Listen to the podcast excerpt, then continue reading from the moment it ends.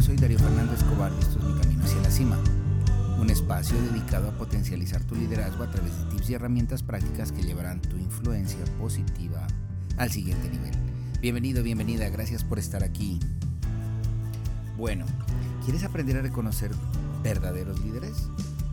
La verdad es que existen 5 mitos en el liderazgo que debes aprender a identificar para diferenciar liderazgo de otras especialidades.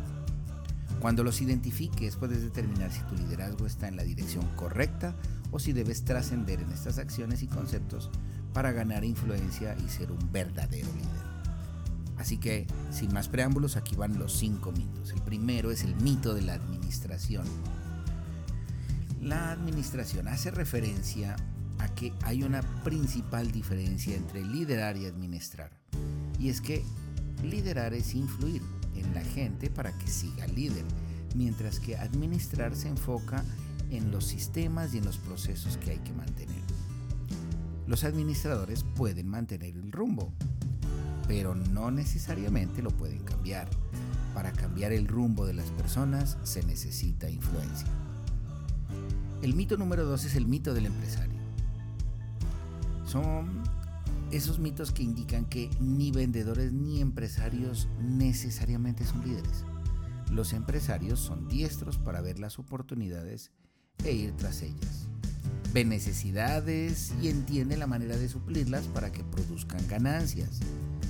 Pero no todos ellos tienen la habilidad para tratar con las personas. Si no puedes influenciar a la gente, entonces no puedes liderar. El mito número 3 es el mito del conocimiento. Se ha dicho que el conocimiento es poder y que mucha gente cree que el poder es la esencia del liderazgo, pero no es cierto. Algunos piensan que por tener conocimiento e inteligencia se es líder, pero esto no sucede de forma instantánea. Hay que trabajar en él y hay que trabajar en la influencia. Es decir, tener el conocimiento no te asegura que seas líder. Mito número 4. Es el mito del precursor. ¿Qué quiere decir? Que no necesariamente el primero es el líder. Ser el primero no es lo mismo que ser líder. Realmente, para ser líder, una persona no solo debe ir al frente, sino que también debe tener gente que intencionalmente venga detrás de ella, siguiendo su dirección y actúe sobre la base de la visión del líder. Y el mito número 5. Es el mito de la posición. Liderazgo no es la posición que tienes en una compañía o que tienes en un grupo. ¿Por qué? Porque es que dentro de una compañía perfectamente puedes perder el título o puedes cambiar de posición, pero puedes seguir siendo el líder. De la misma forma, la posición no te hace líder. Te da un nivel de liderazgo o tal vez un poco de credibilidad durante un tiempo, pero lo tendrás que demostrar en el camino.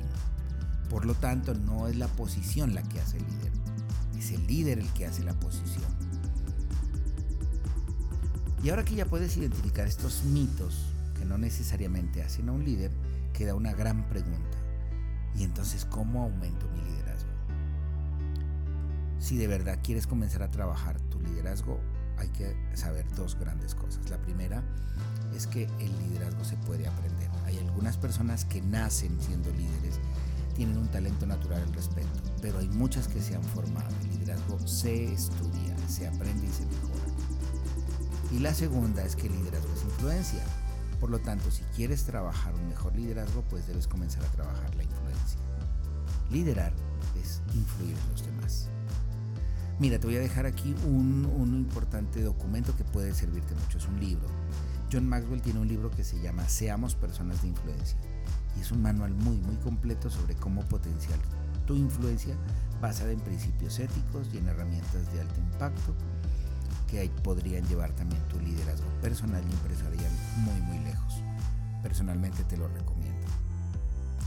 Bueno, muchas gracias por estar aquí, espero volverte a ver próximamente. Esto es Mi Camino hacia la Cima, yo soy Dario Escobar y nos veremos en un próximo espacio.